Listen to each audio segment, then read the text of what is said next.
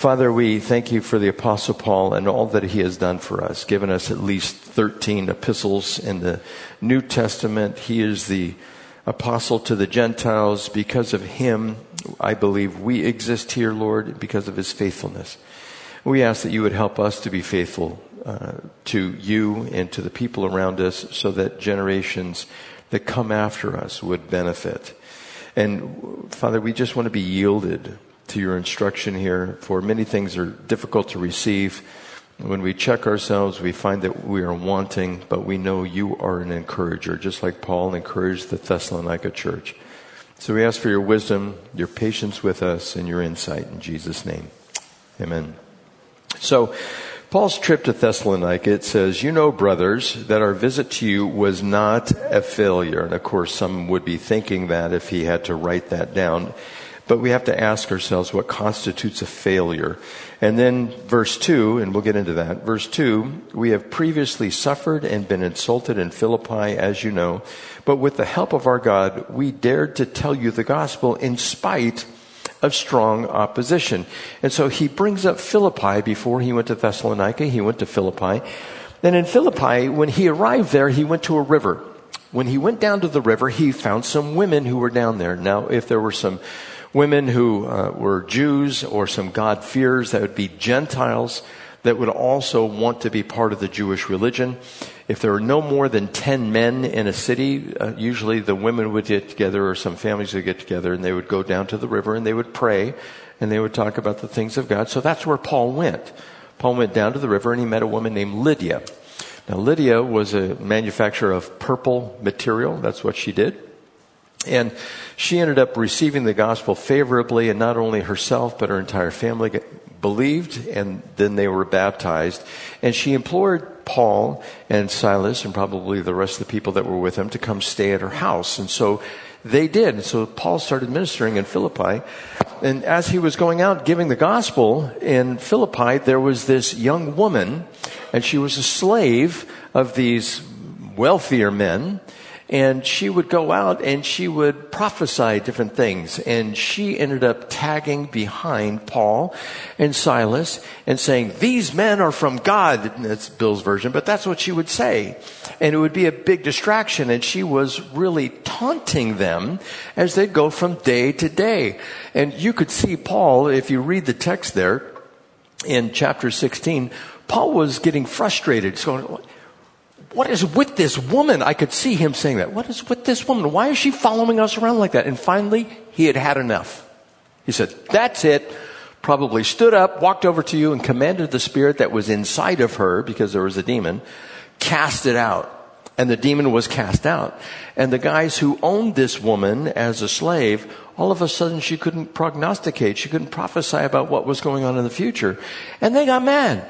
And so they grabbed Paul and they grabbed Silas and they took them to the center of the city where the officials were there and they had them beat and beat severely. The, that's the word that's used in the text.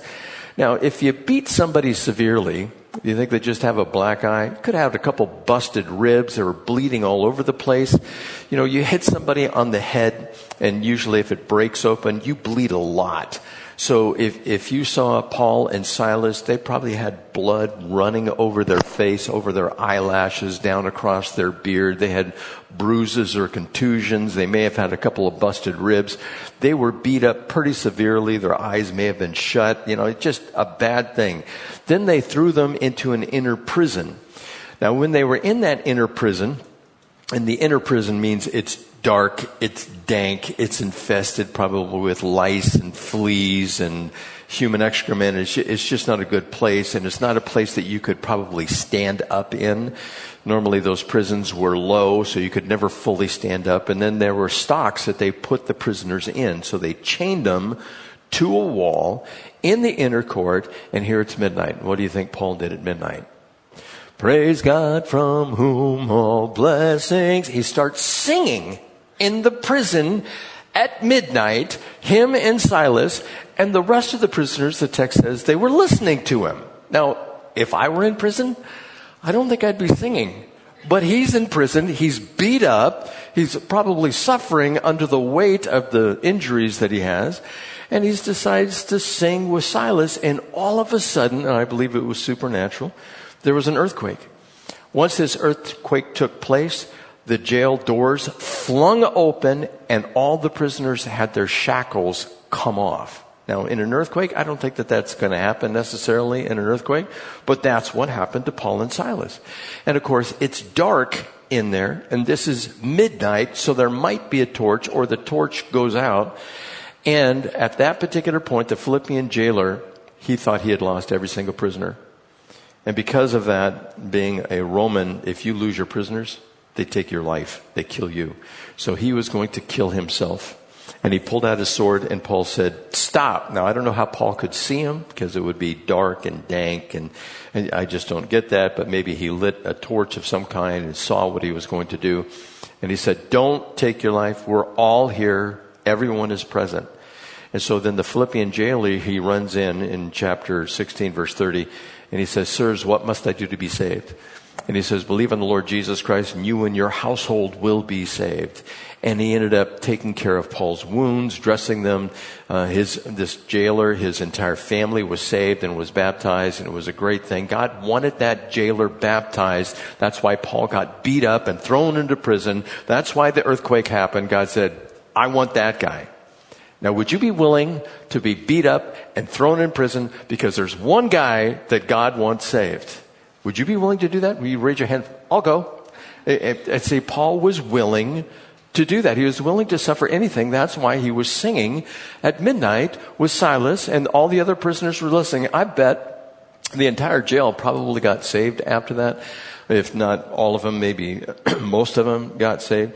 And so that's what Paul was referring to. And, and, at the end of that, what happened was they found out that Paul and Silas were Roman citizens. And you can't just beat a Roman citizen without a trial. You have to have a trial. And if you do that, you're going to be in big trouble. You could be tortured yourself for doing something like that.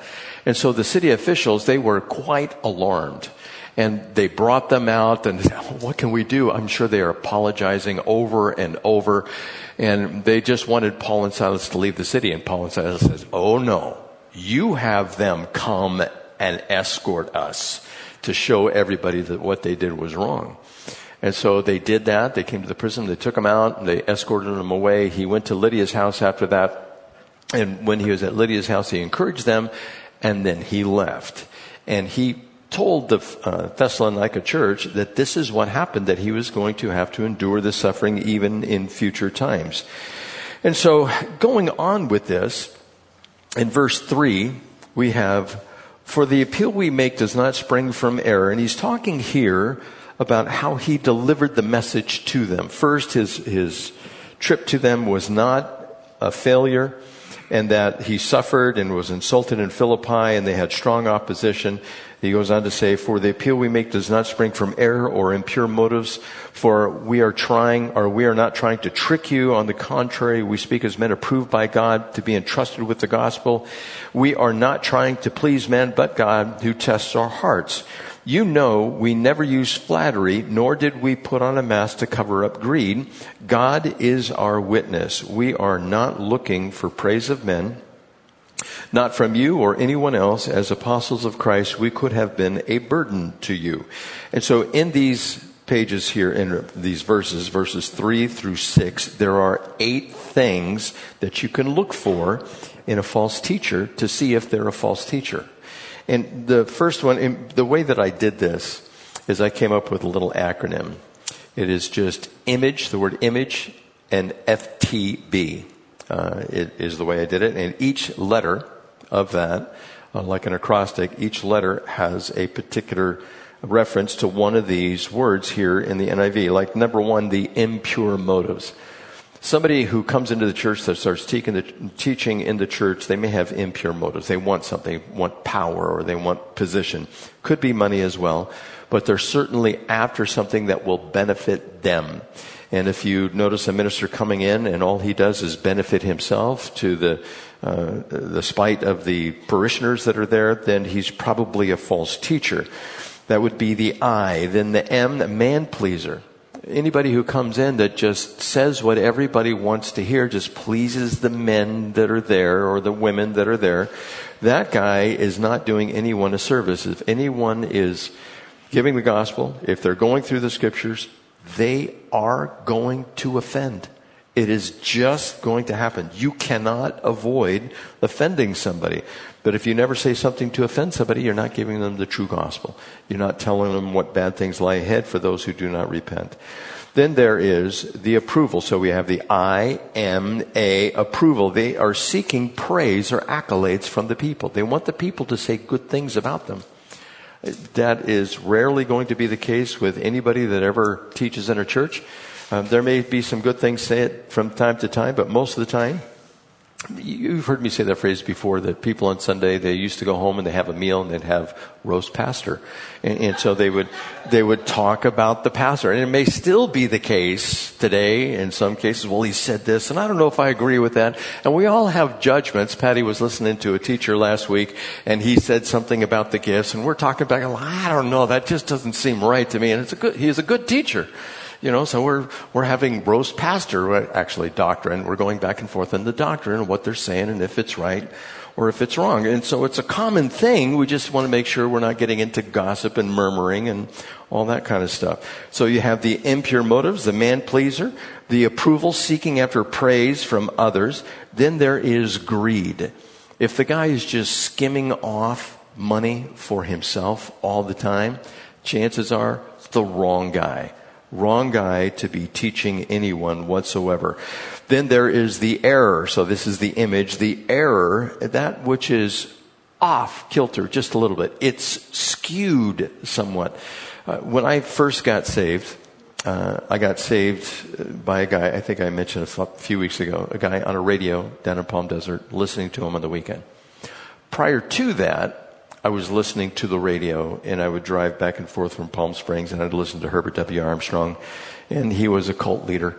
and, but I liked what he had to say about the book of Revelation. And I, w- I was listening to all of that and it sounded so fascinating to me. And then once when I was down at Palm Springs, I opened up this uh, paper. You guys know what a newspaper is? Yeah, opened up this newspaper, and on the inside it had almost a full page article about Herbert W. Armstrong, and there were problems with that. I'm going, what? What is that? What's wrong with that guy? You know, and I was getting kind of all offended. And then I found out there was, I didn't know anything about doctrine, nothing whatsoever. And I found out, well, there are some doctrinal errors that he was teaching.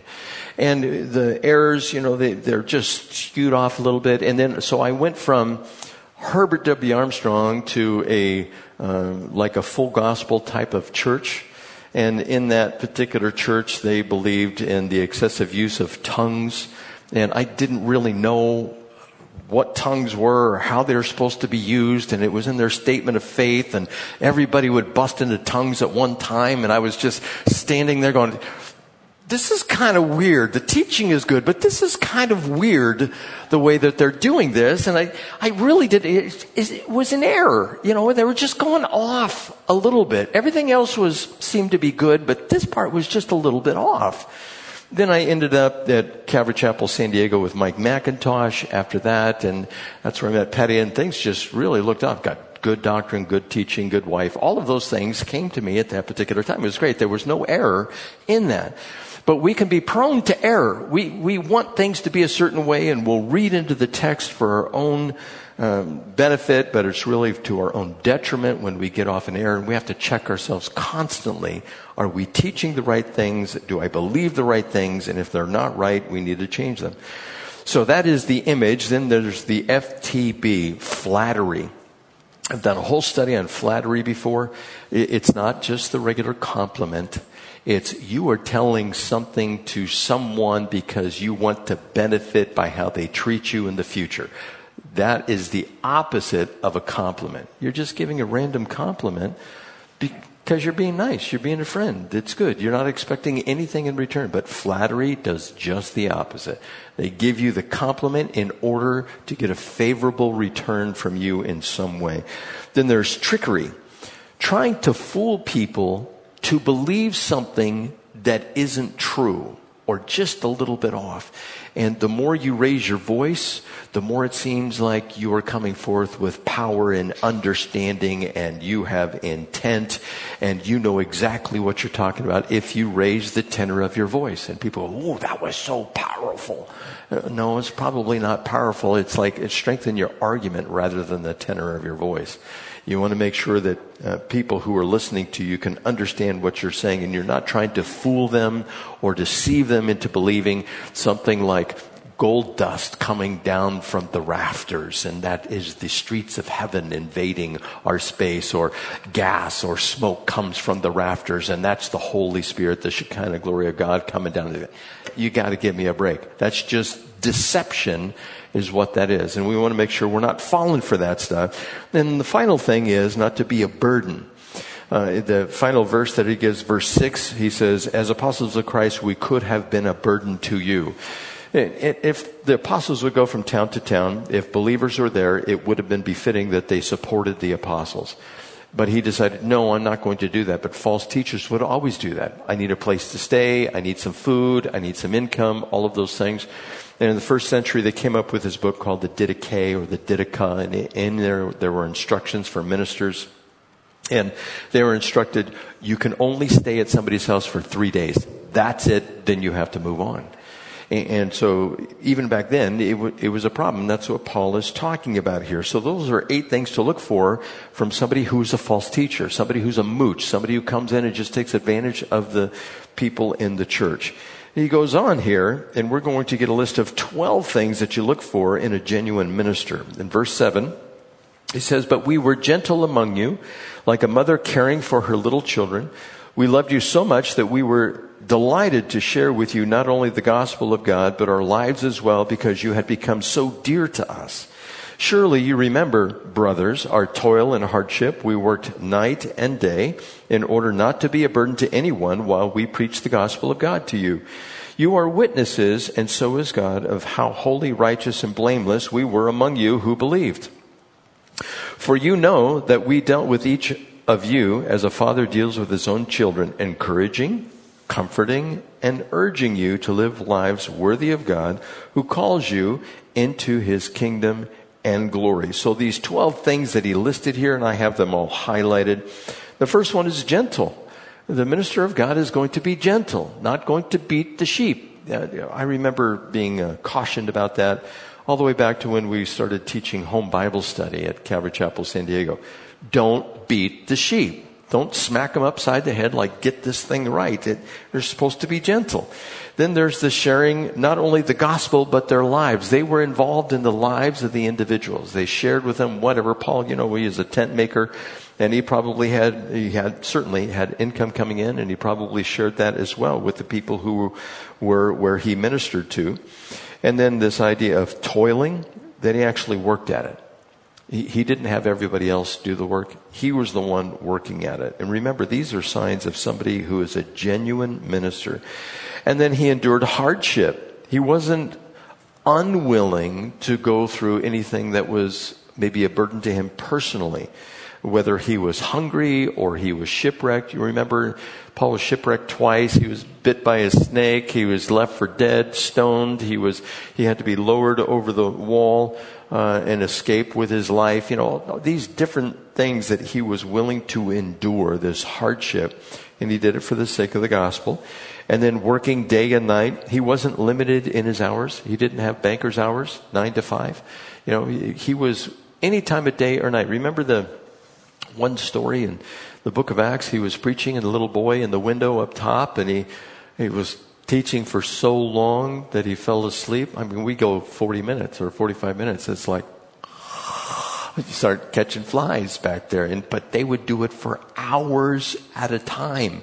You go to the foreign countries, foreign countries, the pastors will be there and you'll be teaching for seven or eight hours or nine hours. And I could see why people lose their voices over there, but they're so hungry for the word. And here I think that we can become a, a little complacent, but he worked day and night. And even though the boy fell out of the window and he fell as dead, well, we could always pray for somebody who falls asleep out of their chair and left for dead. We'll pray for them to be revived. But he worked night and day. And then he was not a burden. Now he uses this at least two times. He was not a leech. He didn't soak off the people and, and looked at them as uh, how he could benefit from their lives. And so he, he made his own way. Also, being holy or dedicated to God, being righteous, doing what was right even in the eyes of the people, and being blameless. There's nothing that he could have been accused of that would have set his testimony uh, to the side. and he also, the last three things there, he was encouraging, comforting, and urging proper living. All of those things, all 12 of those things are from verse 7 to verse 12. And that's what a proper minister will do.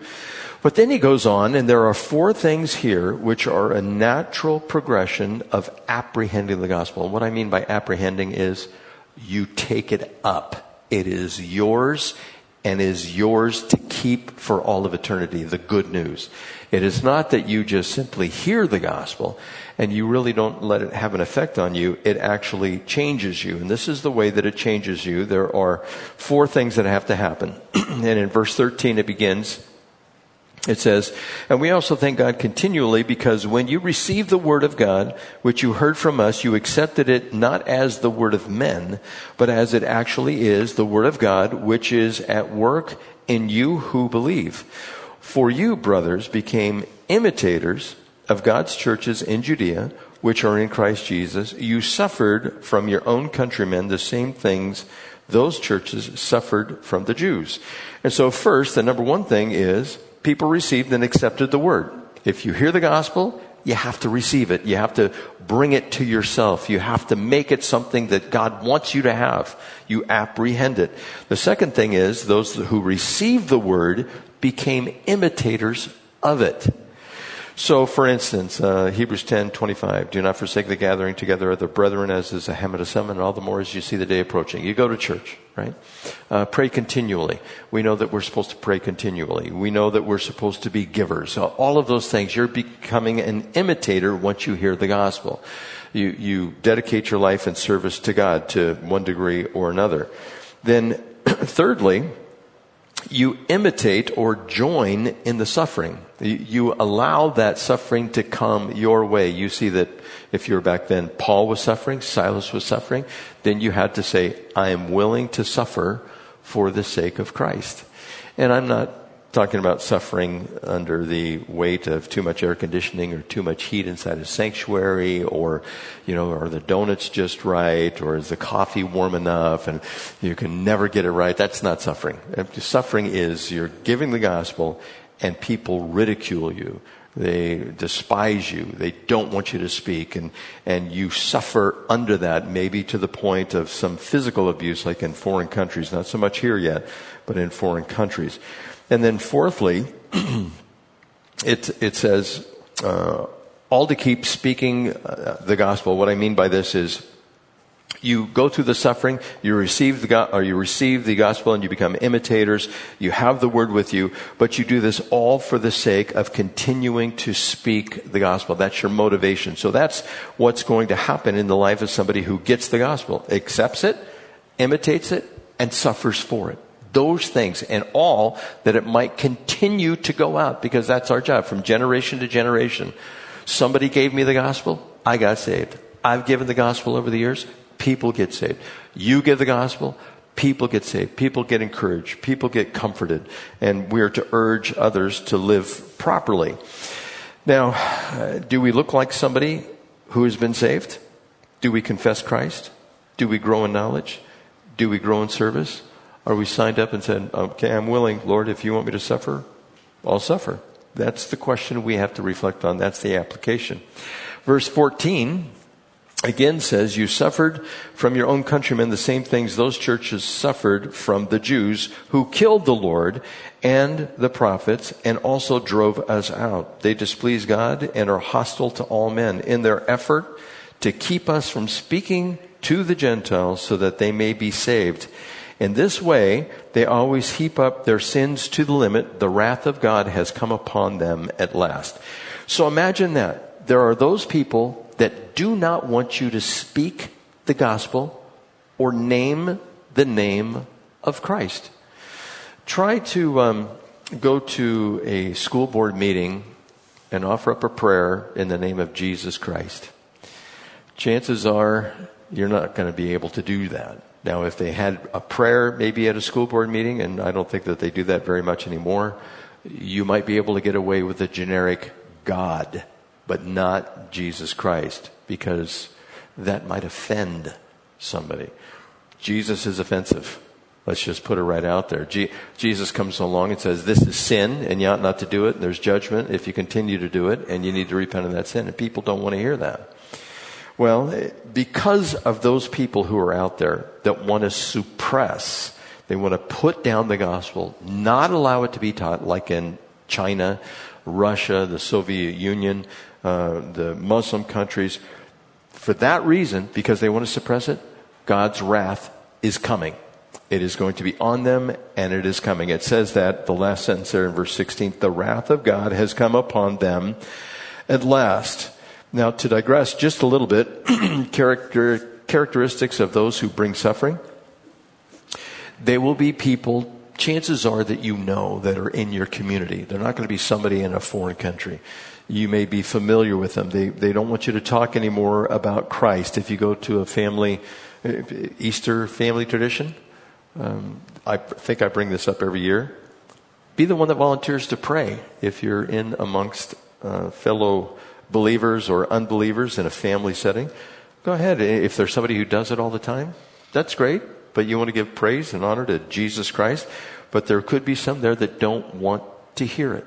They don't want to hear you name the name or even pray. They hate believers and are even responsible for death in some cases. Uh, they are displeasing to God in the way that they live. They are hostile to all men. They try to prevent the gospel from going out and they distort the truth and oppose those who speak it, and they are under the wrath of God. That's the characteristics of those who seek to quiet the gospel. To, they don't want it to go out. now, the greatest oppressor in this, we know, is Satan. In verse 17, it says, But brothers, when we were torn away from you for a short time in person, not in thought, out of our intense longing, we made every effort to see you, for we wanted to come to you. Certainly I, Paul, did again and again, but Satan stopped us. Now, as we get older, uh, I'm sure, like me, you can look back and you can see where God said, No, you're not going in that direction. You're going in this direction. I, I can look at several what I would call benchmark events in my life where said God said, No, you're going this way. Well, the same thing you can look back on benchmark events that Satan said, I'm going to thwart your efforts in this. This mostly happens to me when I try to um, give the gospel to somebody, witness to them about Christ. Inevitably, their cell phone rings. I'm talking to them, it's just me and them. Cell phone rings. Something important they have to take care of. I always defer. I say, go ahead and take care of it if you need to. And then I start praying, Lord, cut off the phone call you know, just end it. Or somebody will come up and they'll want to start talking about something else. Or there'll be an accident in the street. You know, I think I had that one time where there's an accident. Okay, okay there goes the gospel opportunity. And, and you can tell that these types of things will take place. Satan comes in. He's the great opposer. He doesn't want you telling anyone else about Jesus Christ or the gospel that he has to offer. And so we have to be aware of that. Now, what power does Satan have? Who is he and what does he want? And why would he oppose Paul? Because he's opposed to everything that stands for God. He wants to usurp God. He wants to be just like him. He wants to rule the universe.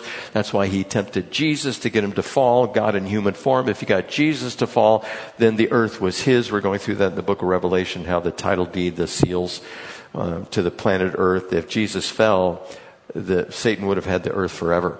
It would have been for, for him alone. But Jesus was able to redeem the scroll. And that was the important thing in heaven. There was silence in heaven for about a half hour before Jesus presented himself, and John started to weep in heaven because nobody was coming forward to take the scroll, which is believed to be the title deed to the earth. And so Satan doesn't have power anymore. Even though this is his place where he rules for right now, he will only do so for a short time to come. Verse 19. For what is our hope for our joy? or the crown in which we glory in the presence of our Lord Jesus when he comes. Is it not you? Indeed, you are our glory and joy. I do believe that he also said this about the Corinthian church. They are his glory and his joy. And, and so that's what we're supposed to look forward to is when we give the gospel, people get saved, they become imitators, they are willing to suffer for the gospel and have it go out farther. There's if there's a minister that doesn't have that joy, I don't know where he exists. And that's what we're supposed to be involved in, replicating ourselves. Now, with this, I want to again digress a little bit, speaking of God's wrath. in this particular book, it's mentioned three times chapter 1, chapter 2, and chapter 5. Chapter 5 tells us that we are not appointed unto God's wrath. Now, what is God's wrath exactly? there is this idea of reaping and sowing uh, during the AIDS epidemic. There were teachers coming out saying, This is God's wrath on the homosexual community. I have a tendency to think more that it's reaping and sowing. They reaped the flesh that they had sown to, and they were suffering under that. I think that's most of the suffering that we endure. It's because we do things we do stupid things and we suffer under them. And sometimes we jump to the idea of, I'm suffering because God wants me to suffer. No, we need to turn that around. I'm suffering because I was stupid. I, I made dumb choices. That's why I'm suffering. That's the majority of the suffering that we go through. Of course, there is the world uh, that is opposed to us. There is Satan. There is the flesh. All of those things get in the mix and Satan does some things that cause us to suffer from time to time. That, that is true. But God's wrath is a little bit different. God, He doesn't do anything, the Old Testament tells us, without first telling His prophets. The nation of Israel was judged over and over and over, and they tried to turn around, and they did for a little while, and then they fell again, and God judged them again. They went into uh, dispersion twice, exile, once with the Assyrians, then with the Babylonians, and now they're back in the land after thousands of years. You know, you look at that, and, and then the way that they were led away from the Assyrians, what happens is they, they raped and murdered and pillaged, and they came in, and what they would do with some of the people is they'd put a ring in their lower lip, they'd tie a ring to a string, and they'd be on a horse, and they would carry that string, and if you fell behind, that ring would pull out of your uh, lip that was there. They were just brutal. They would gouge out eyes. I mean, they would do all kinds of things to the people. Babylonians, same thing.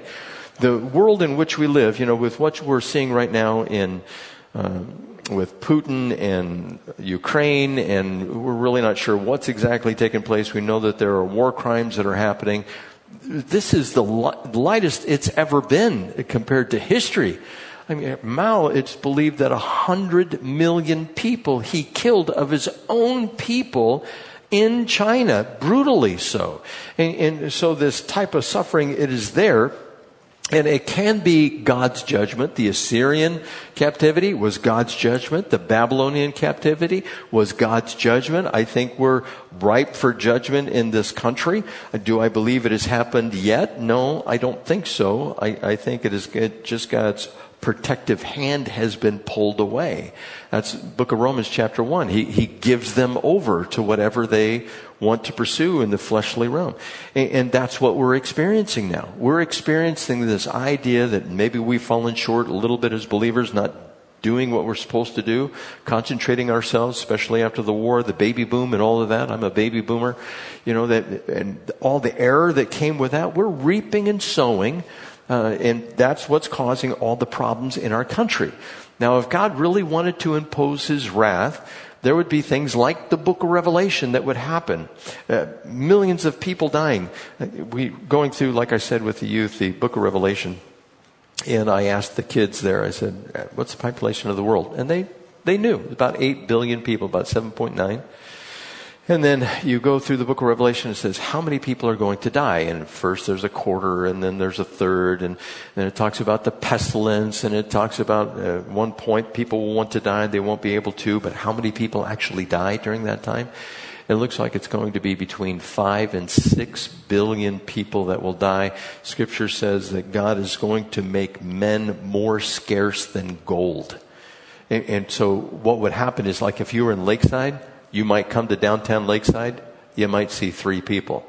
You might see six people. You might see, you know, 10 or 12, but that would be it. That is all that would be here. That's how many people are going to die. There would be death in the streets. There, there's going to be natural disasters that's coming. And you know that that's the wrath of God.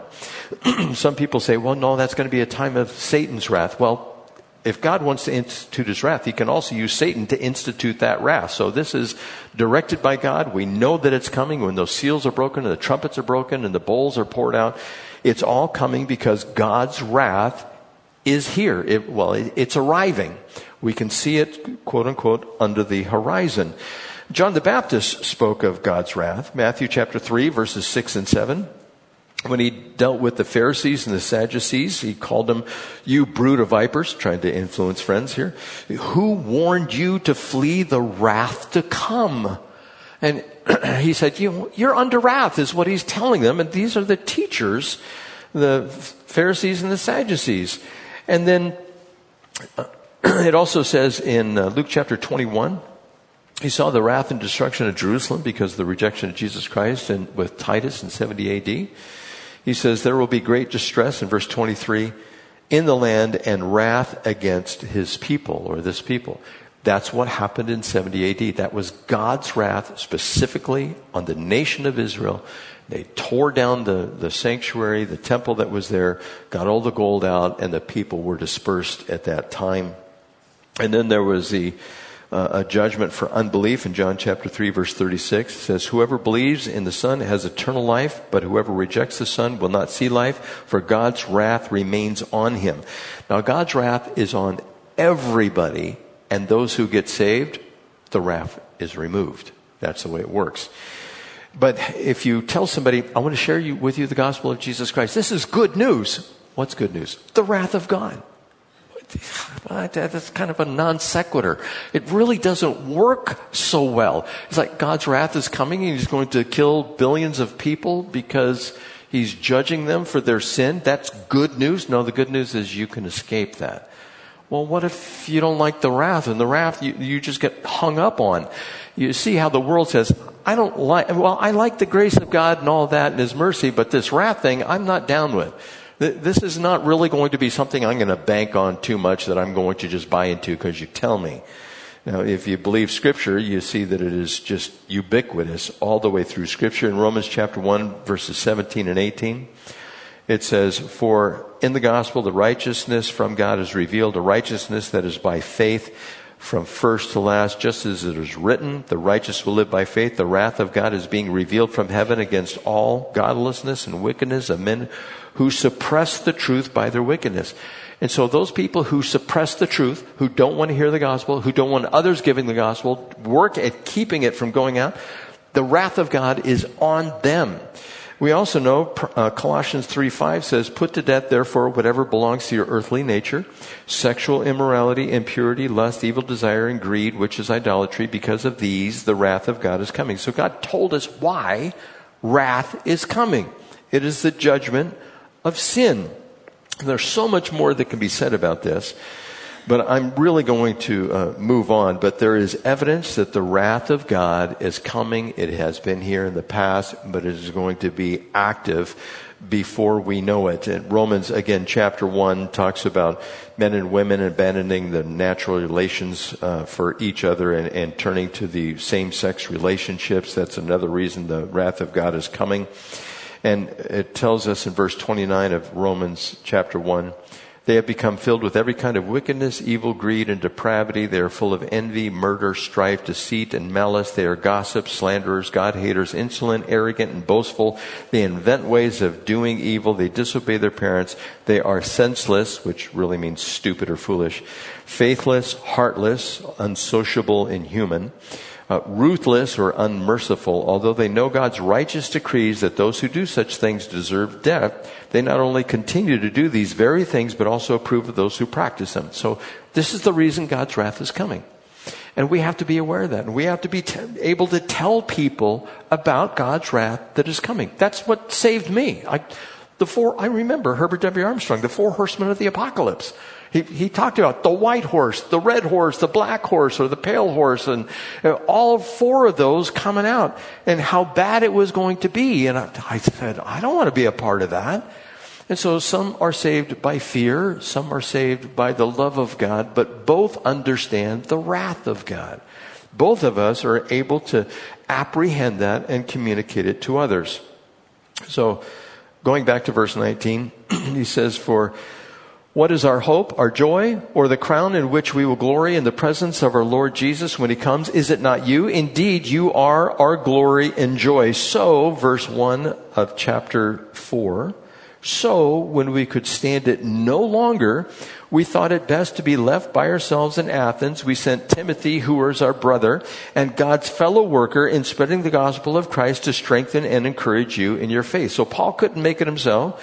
So he said, Timothy, you go, so that no one would be unsettled by these trials. You know quite well that we were destined for them. And so he told them, I'm going to have these trials as a believer. Any believer, if they're really living for Christ, they're going to have difficulty in this life. And so he sent Timothy. Now there's some misconceptions also about suffering. That real Christians shouldn't encounter suffering or trials there's that view out there health, wealth, and prosperity. The only reason you're suffering is because you're sin. Remember Job? The only reason you're dealing with this stuff is because you're a sinner. Just confess your sin and, you know, you'll be fine. If you believed in God, you wouldn't have these problems. Really.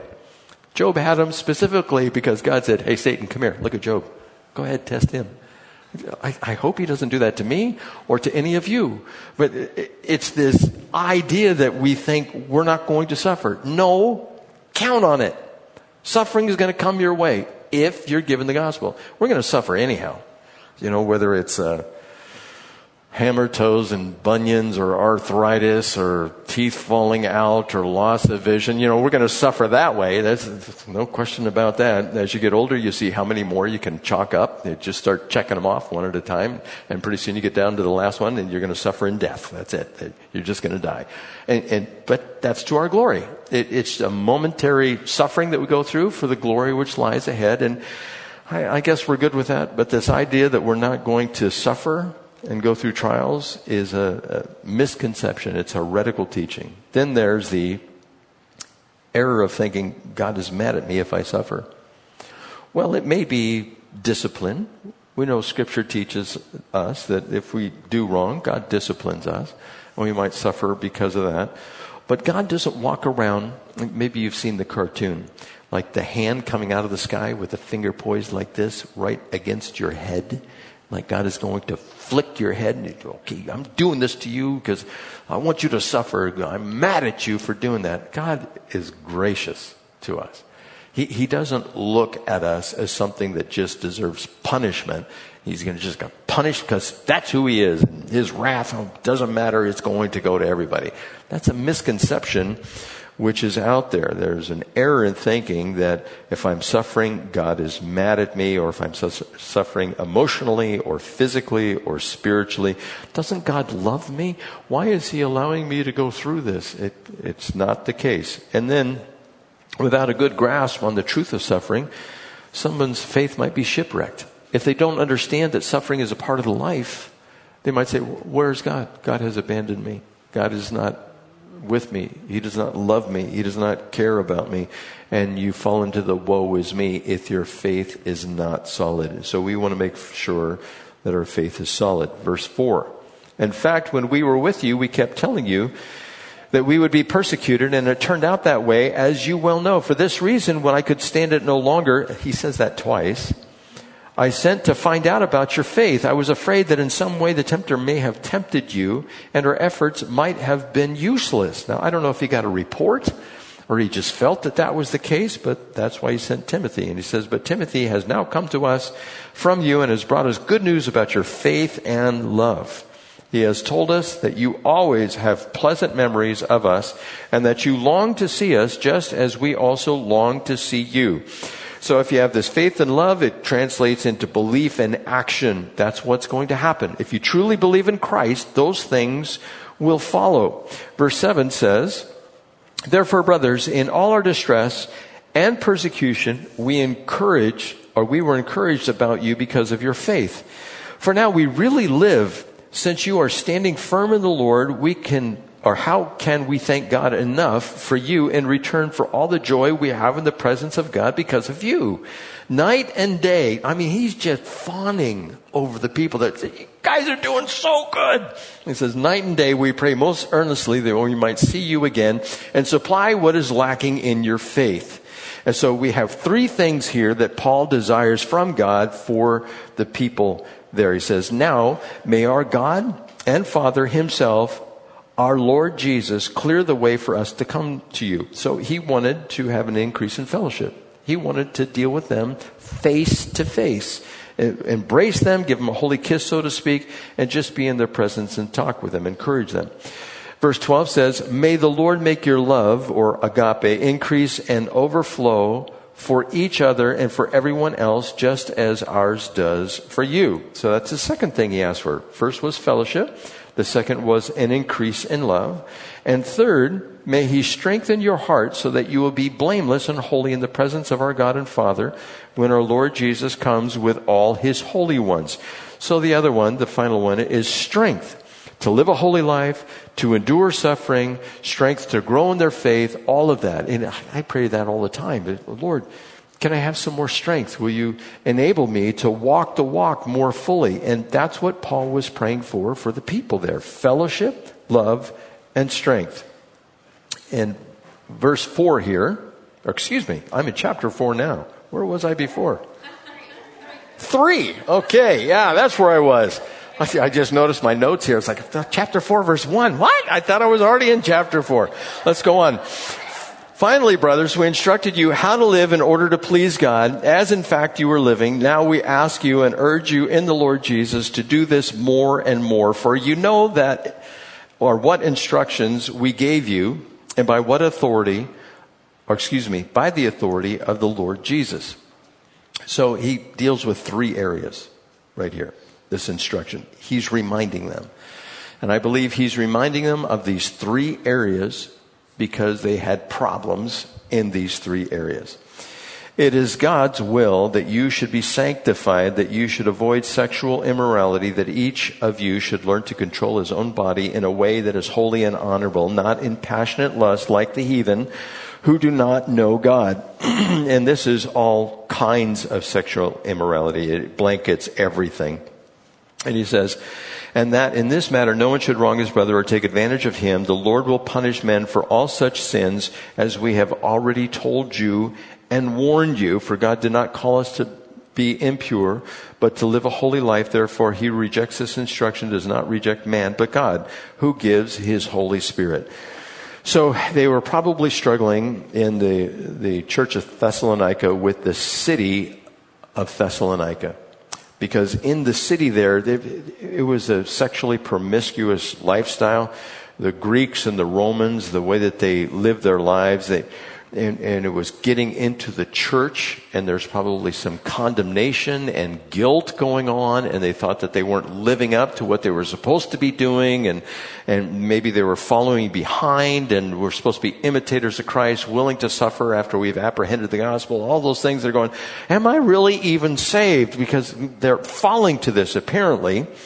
And living a sexually pure life, it, it is going to be difficult, but it's deviating from God's design for sex, which is one man, one woman in the confines of marriage, and saying no, that that doesn't apply constitutes a rejection of God himself. Now, is this good news? Imagine the society in Thessalonica. Is it good news that you have to give up your sexual immorality? Probably not. What do you mean? I can't go to the local temple to Aphrodite anymore and uh, you know, sow my oats, so to speak, uh, no, it's not a good idea. Uh, matter of fact, God's wrath is coming because of these things. And, and, so if you say it's the good news and all of a sudden you sell, tell somebody who's a pagan that they have to give up their sexual immorality, they're not going to be so agreeable so quickly and people who come into the church to get saved are going to continue to struggle with that. So Paul first talks about suffering and it is expected and second he talks about sexual purity And the Thessalonians, they were a very or highly sexualized society, kind of like our society. Uh, pagan worship encouraged sexual immorality. You'd actually go to the temple and participate in it. There was this one guy named Demosthenes, and he said that all men need a mistress for pleasure, concubines for daily care of our persons, and wives for bearing children as, and being faithful guardians over our household. So that's what they said. This is what you need. Get yourself a mistress, concubines, and a wife. And all three or multiples of those were available to you. And it was a common practice for the masters in that particular city to use their slaves for sexual purposes. And married and single men were encouraged to go out and hire prostitutes. That was the lifestyle of the people in Thessalonica. Remember, the gospel is just getting there. And then in Athens, in um, centuries prior to this, it is said that they decided to build brothels in order to fund the building of temples. And so everybody was encouraged to go to the brothel so that they could have the temples built. And men were encouraged to have sex before they got married. Sounds like the United States. All of these different things that are here throughout the world, uh, sexual immorality is something that is to be fled away from, but a sexually moral lifestyle is freeing. Now, how much is our society sexualized? Well, the media, movies, internet, social environments, video games. I don't know if you've read up on the metaverse and what's going on in the metaverse. Sexual immorality is ubiquitous.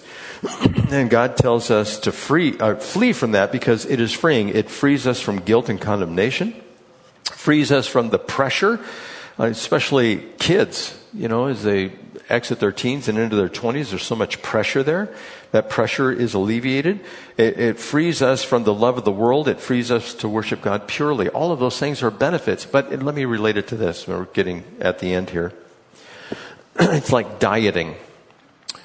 I can choose to eat right. I don't want to eat right.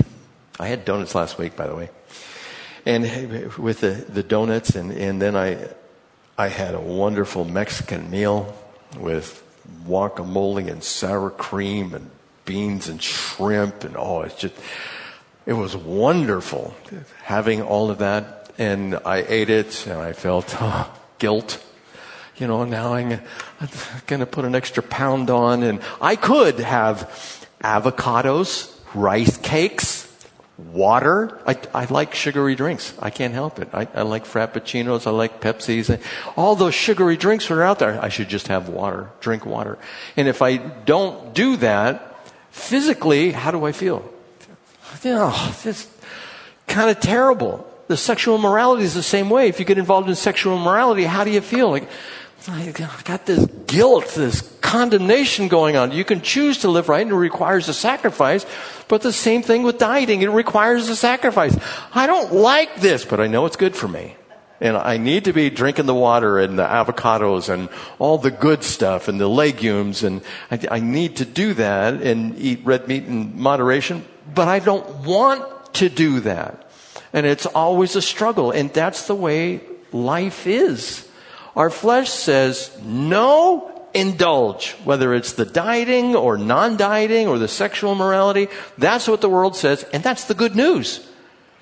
Withhold from yourself. And you say that to the world, okay, sexual immorality, make sure you're living a holy life. Make sure, you know, whether it's your diet or whatever you do, do as under the Lord. You mean I got to give up all this stuff? That's the good news? That's how the world sees it. But the good news is we get to avoid the wrath of God. And that's what God has told us to pass on to others. He finally says, now about brotherly love, we do not need to write you, for you yourselves have been taught by God to love each other. So it's flee sexual morality. And brotherly love, they're already doing it. This is the word um, phileo, where we get Philadelphia, the brotherly love. And then finally, the good citizen, down to verse 12, we'll end there. And in fact, you do love all the brothers throughout Macedonia, yet we urge you, brothers, to do so more and more. Make it your ambition to lead a quiet life, to mind your own business, and to work with your hands, just as we told you, so that your daily life may win the respect of outsiders And so that you will not be dependent on anybody. That's the third time he talks about not being a leech. Twice for ministers and once here for everybody else. So we're to be employed. We're not to be busybodies. We're not to be obnoxious. It's like mind your own business. And there are people who don't do that. People who just want to talk and communicate and find out the dirt and what's going on and they're not really working and they're not working hard. They like to chit chat more. They like the water cooler sessions. They like the long lunches. All of that. Arrive late and leave early. And God says, no, don't do that. Be a good citizen. And we've already gone through the employer the employee thing when we covered the last little epistle that we went through. And so this is God's encouragement to us. All of these things. Eight things to look for in false teachers. Twelve things to look for in a faithful minister. Four things that are the natural progression when receiving and apprehending the gospel. Suffering is a part of the Christian life. The wrath of God is here. Three things Paul desires for the Thessalonians and three areas of encouragement. All of that is in there. And you could take each one of those and do a whole separate study on each one of those. There's so much information here. My prayer for you guys is that you're able to dive into the scriptures, see this stuff. It would motivate you to love God even more for what He has done, especially how He has removed us from the wrath of God. Next week, we're going to be getting into the rapture. Uh, that is in chapter 4. So let's pray. Father, we ask for your blessing on your word in our study as we constantly look for insights, how we're to live, and remind ourselves of what you require for us. I would ask that you would, as was in the book here, strengthen us, that we might do your will in all areas, that we might be strengthened emotionally, physically, and spiritually that we may continue to do your will, not only for our own sakes, but for the sake of others around us. In Jesus' name we pray. And everyone said, Amen. Please stand.